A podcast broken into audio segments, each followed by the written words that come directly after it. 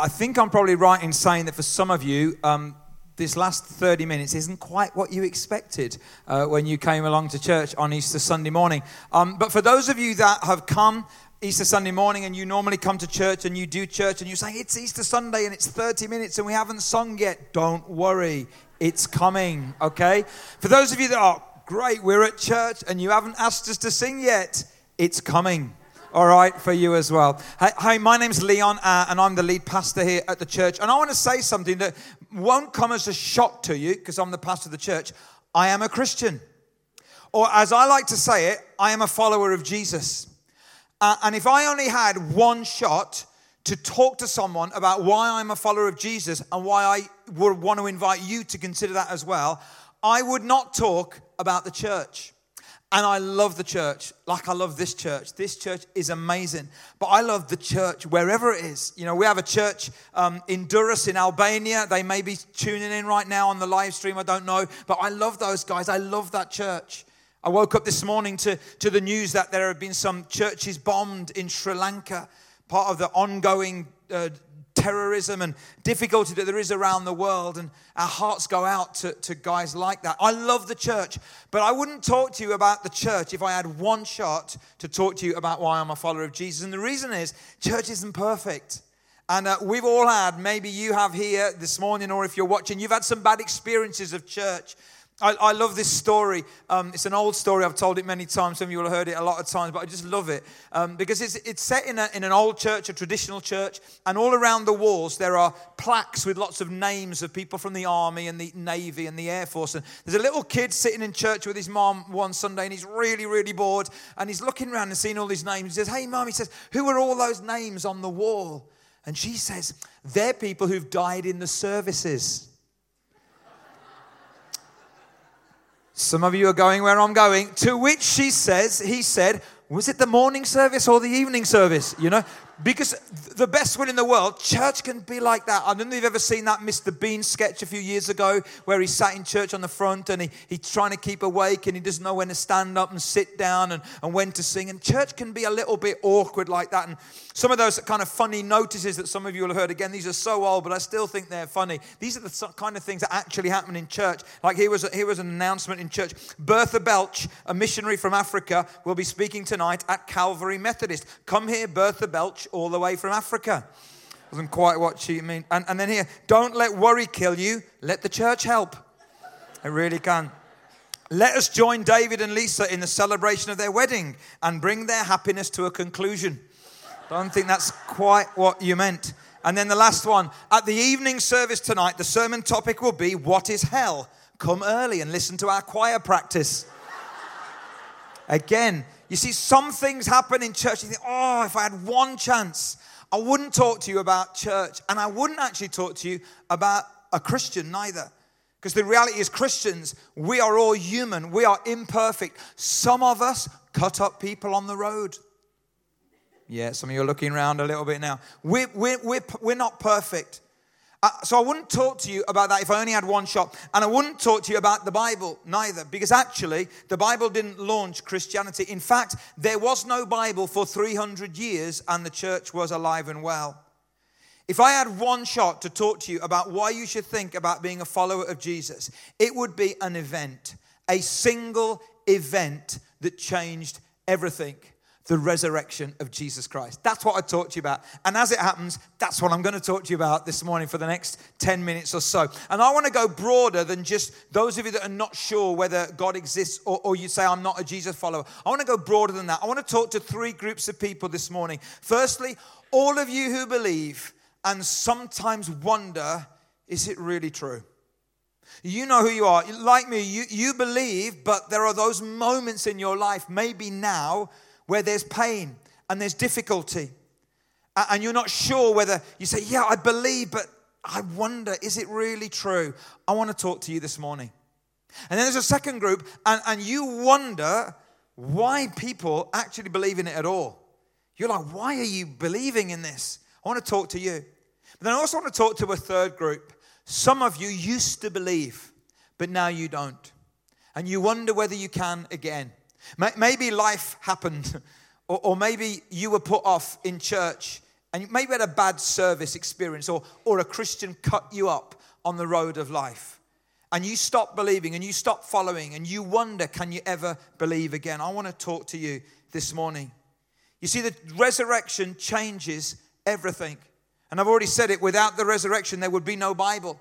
The Bible didn't create the resurrection, the resurrection created the Bible. Without it, there would be no story of Jesus worth telling. And without the resurrection, there would be no Christianity at all. Christianity didn't create the resurrection, the resurrection created Christianity. If this is true, it's game on. If this is not true, it's game over. And if you're a Jesus follower this morning, I want you to know the basis of your hope and of your faith again on Easter Sunday. If you're not sure, I want you to know the basis of our hope on Easter Sunday, and it can be your basis as well. One of the problems we have when it comes to Jesus is these kind of characters. These kind of characters, this kind of character, this kind of character, this kind of character. You see, what we often do is we put Jesus in the same bracket as the unicorn and the, and the, and the, the pixie and the, and, and the Superman and the Thor. Any Marvel fans in the house this morning? How many Marvel f- films can possibly be made on planet Earth?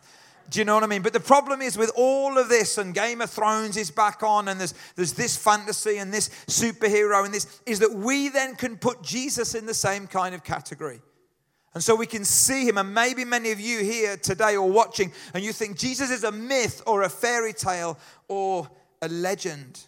But I want to give you three reasons this morning why I don't believe Jesus is a myth, a fairy tale, or a legend. There's loads, but I want to just give you three. Number one, he actually existed.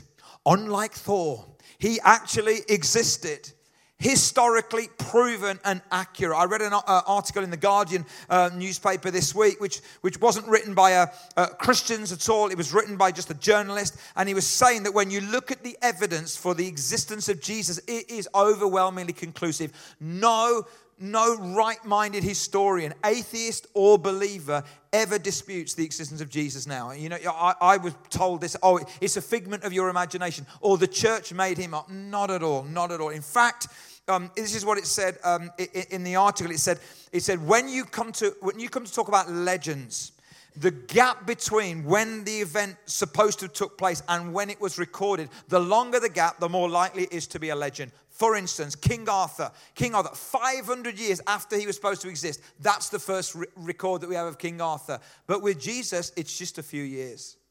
It's incredible. And he says this in the article these abundant historical references leave us with little reasonable doubt that Jesus lived and died. The more interesting question, which goes beyond history and objective fact, is whether Jesus died and lived. But he actually existed. Number two, his followers fully expected him to stay dead. That media piece you saw when we started this morning, you know, of Mary going to the tomb, she didn't go expecting to see Jesus risen. She went expecting to see a stone. And she didn't really know how she was going to move the stone and tend to the body. But she didn't expect, in fact, all of the people that went, they didn't say, Oh, he is risen. They said, Who stole the body? Because, ladies and gentlemen, nobody, nobody expected nobody. The next slide, please. Nobody expected nobody. That was just a complete shock to everybody that turned up. That makes me think actually, that you didn't just make this up. You, you, you fully expected him to be there dead. Nobody expected nobody. But the third thing, and this is what I want to major on, the third reason why I want, I want to say for me, just the resurrection, why I know the resurrection is true, is because people actually saw him risen from the dead. We're going to go and look at some writing that a guy called the Apostle Paul wrote. He wrote a letter to a church called Corinth, a church that he started in 1 Corinthians 15. And he says this I passed on to you what was most important and what also uh, and what had also been passed on to me. What he's saying is this I was told some stuff which is most important because it changes everything, and I want to tell you and pass on that stuff. Now, myths, fairy tales, and legends take you know, uh, the longer they are from the time, the more you can dispute it. But for, for, for, this, for the Jesus story, Paul writes this letter in AD 55. He went to Corinth and planted the church. Well, he planted the church in AD 52. He actually first went in AD 44. He became a follower of Jesus in around AD 37. It's just a few years after Jesus. Many of the people who saw Jesus in the flesh and risen from the dead, Paul went and spoke to. And that's what he's saying. He's basically saying this I'm about to tell you what somebody told me that I told you when I was with you. When I was with you, I told you what they told me. Now I'm writing about what I told you that they told me that I told you about when I was with you. You got that? you got that? Some of you writing notes like that. I'm trying to write notes here. Basically, he's saying, Hey, I passed on what other people told me, and they saw him. They saw him. And then he says this Christ died for our sins, just as the scriptures said. He was buried and he was raised from the dead on the third day, just as the scriptures said.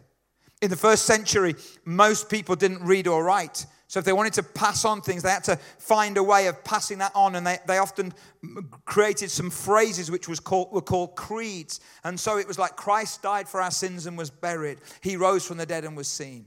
Christ died for our sins and was buried. He rose. That was like a creed. That's what Paul's saying. He said, Hey, I've talked to all these guys, and they saw, they saw Jesus buried, and they saw him risen.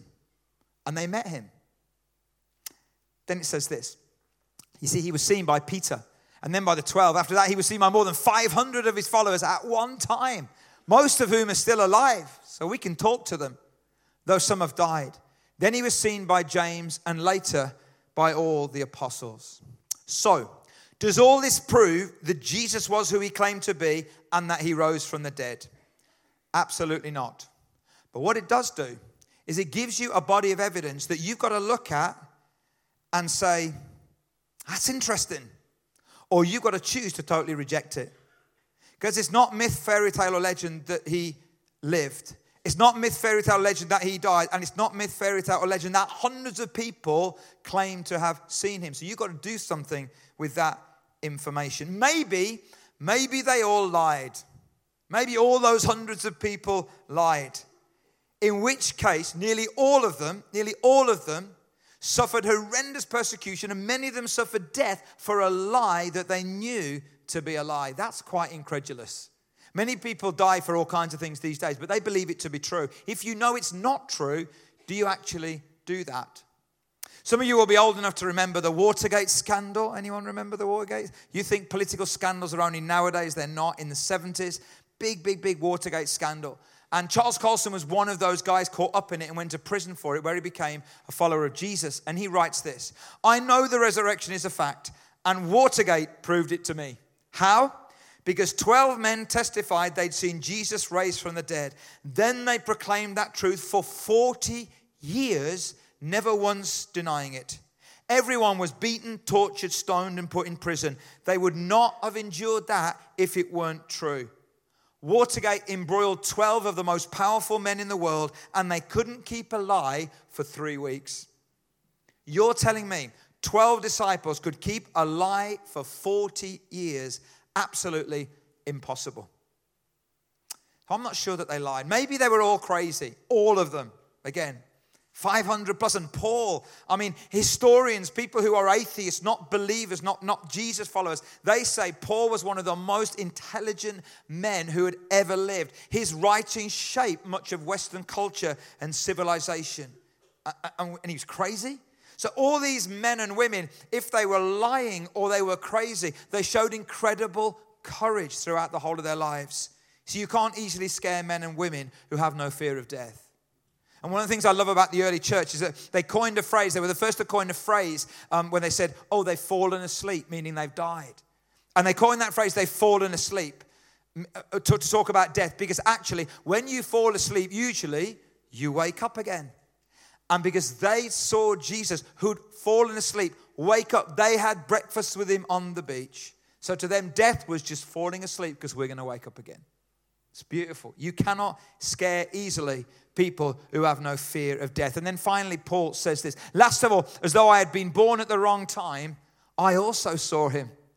Now, Paul didn't actually see Jesus in the same way that others did. But, but Paul was, um, Paul was a, God fearing man, but he was really anti Jesus and he was anti the church and he was really against it. And he was persecuting the church. And he was on a trip one day uh, to a city called Damascus and he had an encounter with Jesus and he knew it was the resurrected Jesus who kind of appeared to him. I know that sounds spooky, but it changed his whole life. He went from being a hater of Christians to being a church planter, to being someone who started churches, who wrote, who ultimately was beheaded for being a follower of Jesus. Paul was widely considered by scholars, believing and unbelieving, as an incredible human being whose writings shaped much of the Western culture and civilization. In fact, if Paul had a Twitter account, I think it would be this one Apostle Paul at thecolossalapostle.com. All right, that's what he would be. Or his URL might be was got the call now Paul.com, something like that. Because he was immense, a huge character on the planet. But that wasn't his view of himself. Listen to the next verse. For I am the least of all the apostles, says Paul. In fact, I'm not even worthy to be called an apostle after the way I persecuted God's church. Like, I shouldn't get anything from God because of the way I treated him. But you know what? I have. I'm the least of anyone. That's how he says it. And yet, Jesus has changed my life. You see, one of the most compelling arguments isn't just all the history and the data and the records and the writings. The most compelling evidence, ladies and gentlemen, for the resurrection of Jesus Christ is changed lives. The Apostle Paul's changed life. Last weekend here in this church, we baptized around 14 people, and uh, many of them stood on this platform last Sunday and said things like, Oh, I used to be an atheist, but now I've met Jesus and I'm following him, and all incredible stories from all different kinds of life. Myths, fairy tale, and legends don't change your life. Lee Strobel was um, a, um, uh, a journalist who was also a lawyer, he was legal journalist uh, worked for the Chicago Tribune in America, and um, he was a committed atheist. And one Sunday, his wife came back from being out Sunday morning, and he said, "Where, where do you go? You like every Sunday morning, you, you started disappearing."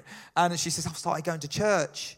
And he was really mad, and he went to the church to check him out, and uh, uh, uh and he basically went. He started thinking, right, I'm, I'm going to prove to her, uh, you know, this is a load of rubbish. And so he went and began a whole process of investigating Christianity and looked at the facts and everything, and to, to try and prove to his wife that it was complete junk that she was, you know, kind of getting into. He wrote this.